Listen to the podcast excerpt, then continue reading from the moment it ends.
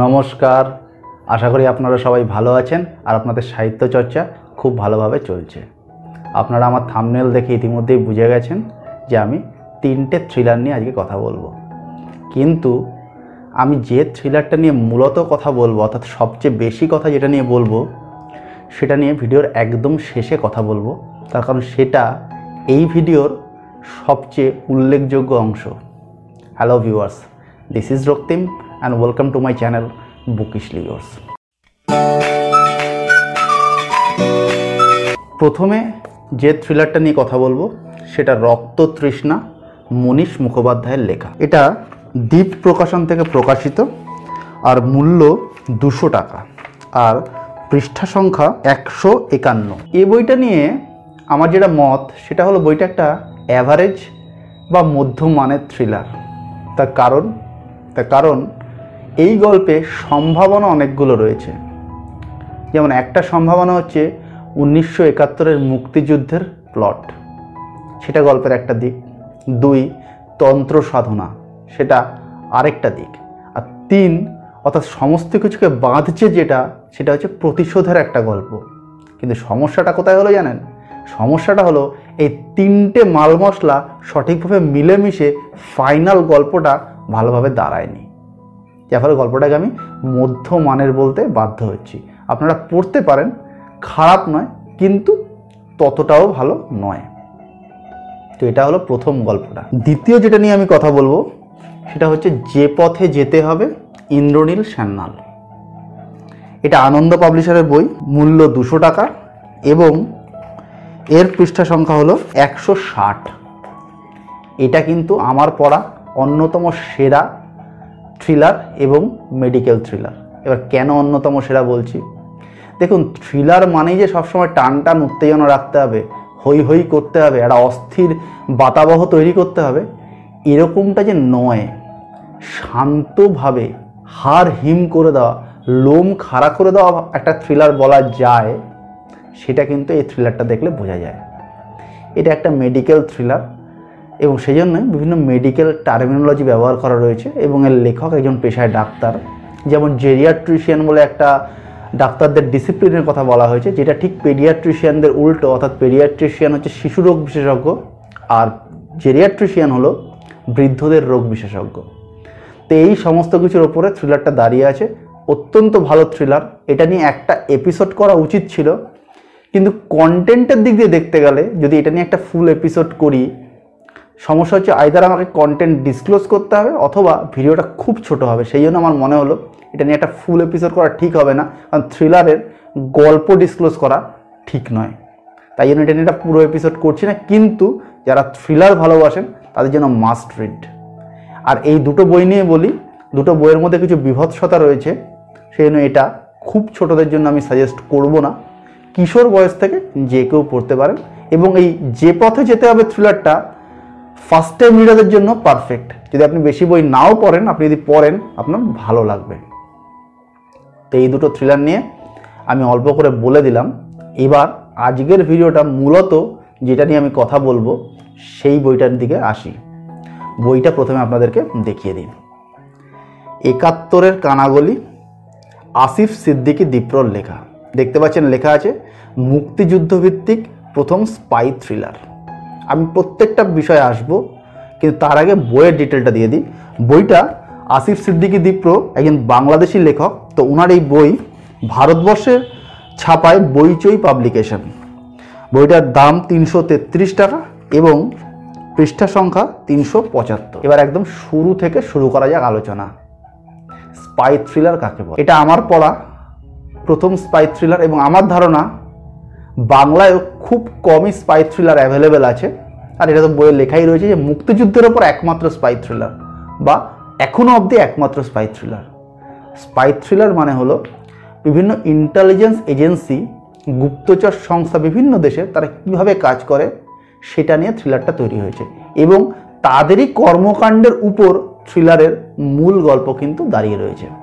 কীরকম intelligence agency ভারতের যেমন র, পাকিস্তানের আইএসআই এছাড়া সিআইএ এরকম অনেক ইন্টেলিজেন্স এজেন্সি তাদের কর্মকাণ্ড এবং তার মধ্যে গল্পটাকে দাঁড় করানো রয়েছে।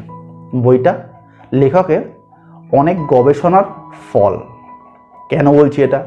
আমাকে তো জাস্টিফাই করতে আমার কথা। আমি কেন বলছি লেখক অনেক গবেষণা করেছে? তার কারণ উনিশশো একাত্তরের মুক্তিযুদ্ধের সময় বিভিন্ন দেশ কি অবস্থান নিয়েছিল সেটার পুঙ্খানুপুঙ্খ বর্ণনা এই বইতে রয়েছে।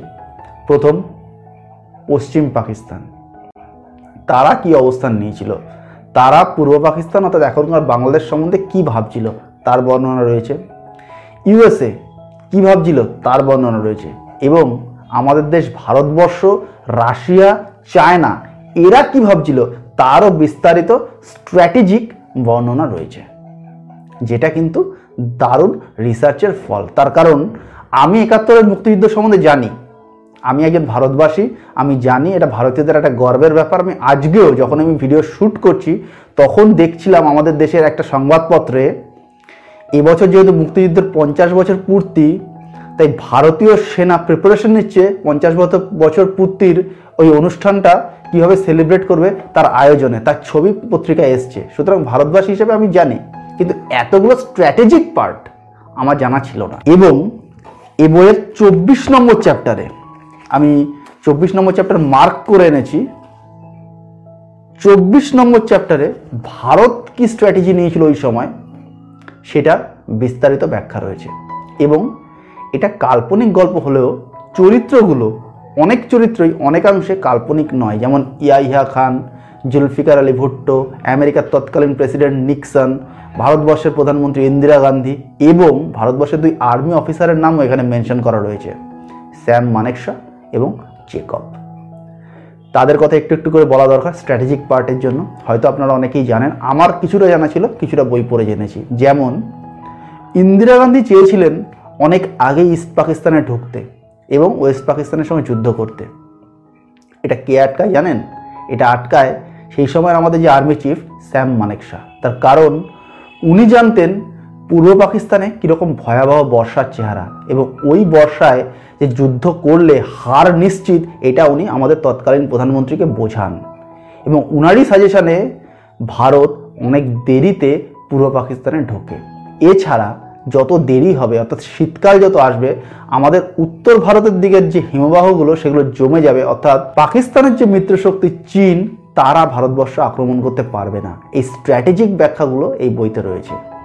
আর জেকব সম্বন্ধে বলে আপনারা হয়তো অনেকেই জানেন, জেকব হচ্ছেন ইন্ডিয়ান আর্মির সেই অফিসার যে এ কে নিয়াজিকে অর্থাৎ পাকিস্তানি আর্মি বা ওয়েস্ট পাকিস্তানি আর্মির চিফ আমির আবদুল্লাহ খান নিয়াজিকে ইনস্ট্রুমেন্ট অফ সারেন্ডার নিয়ে গেছিলেন তার কাছে এবং তাকে কনভিন্স করিয়েছিলেন যে তোমরা আত্মসমর্পণ করো।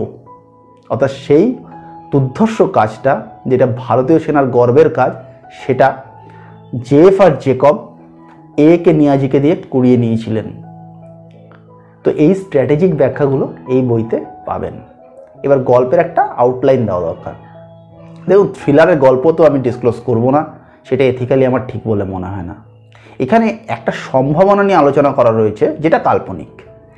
বলা হয়েছে, যেটা সত্যি হলে গোটা পৃথিবী ধ্বংসের মুখে চলে যেত এবং সম্ভবত উনিশশো একাত্তরের মুক্তিযুদ্ধ একটা বিশ্বযুদ্ধের চেহারা নিত এবং সেটাকে আটকানোর জন্য বিভিন্ন গুপ্তচর সংস্থা কাজ করছে। এটার ওপরেই কিন্তু গল্পটা দাঁড়িয়ে আছে।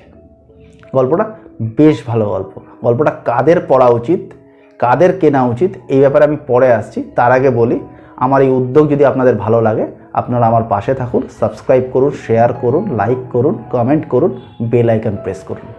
এবার হচ্ছে একাত্তরের কানাগলি, এই বইটা আপনি কিনবেন কিনা? সোজা কথা, তাই তো? না হলে এই ভিডিও শোনার মানে কি? আপনি কিনবেন কিনা বা আপনার চয়েস বা আপনার প্রেফারেন্সের সঙ্গে এটা খাপ খায় কিনা? দেখুন, এই বইটাও ভয়াবহতার রয়েছে, কিছু কিছু অশ্লীল শব্দ রয়েছে, তাই খুব ছোটদের জন্য এটা আমি রেকমেন্ড করব না। কিন্তু কিশোর বা তার বয়সী, তার উপরের দিকে যাদের বয়স, সকলে এটা পড়তে পারেন। এটা নিয়ে কোনো অসুবিধা নেই। হ্যাঁ থ্রিলার মানে তো একটু ভয়াবহতা থাকবে, আমরা তো সেটা চাইছি চাইছি বলেই তো আমরা থ্রিলার পড়ছি। সুতরাং সেটাতে কোনো সমস্যা নেই। এবং বইটার শেষের দিকে, এখন ভারত বাংলাদেশ সম্পর্ক ঠিক কীরকম, সে উনিশশো একাত্তরের মতো যে নেই, তারও একটা ইঙ্গিত দেওয়া আছে, সেটা কিছুটা হয়তো সত্যি। তার কারণ সেই সময়ও আর নেই, সে নেতা নেত্রীও আর নেই, বঙ্গবন্ধুও আর নেই, মিসেস গান্ধীও আর নেই। সুতরাং সেই সম্পর্ক যে সেই জায়গায় ধরে রাখা সময়ের কারণেই হয়তো অনেক সময় সম্ভব নয়, তারও একটা সুন্দর ব্যাখ্যা শেষের দিকটায় রয়েছে। তবে বইটার ব্যাপারে একটা কথা কিন্তু আমি বলব, এটা কিন্তু একটা সমালোচনা। সেটা হলো বইটা তিনশো পঁচাত্তর পেজের বই। এটা হওয়ার জন্য যেটা হয়েছে, বইটা কিছু কিছু জায়গায় গতি কমে গেছে। অর্থাৎ থ্রিলারের যে টান টান ব্যাপারটা, সেটা অনেক সময় ধরে রাখা সম্ভব হয়নি। আমার মনে হয়েছে গল্পটাকে যদি তিনশো পেজ, দুশো পঁচাত্তর পেজ এরকম জায়গায় আটকে রাখা যেত, গল্পের গতি আরও টান টান থাকতো। এই অবধি বলে আজকের ভিডিও শেষ করছি। সকলে ভালো থাকবেন। আর চলি নমস্কার।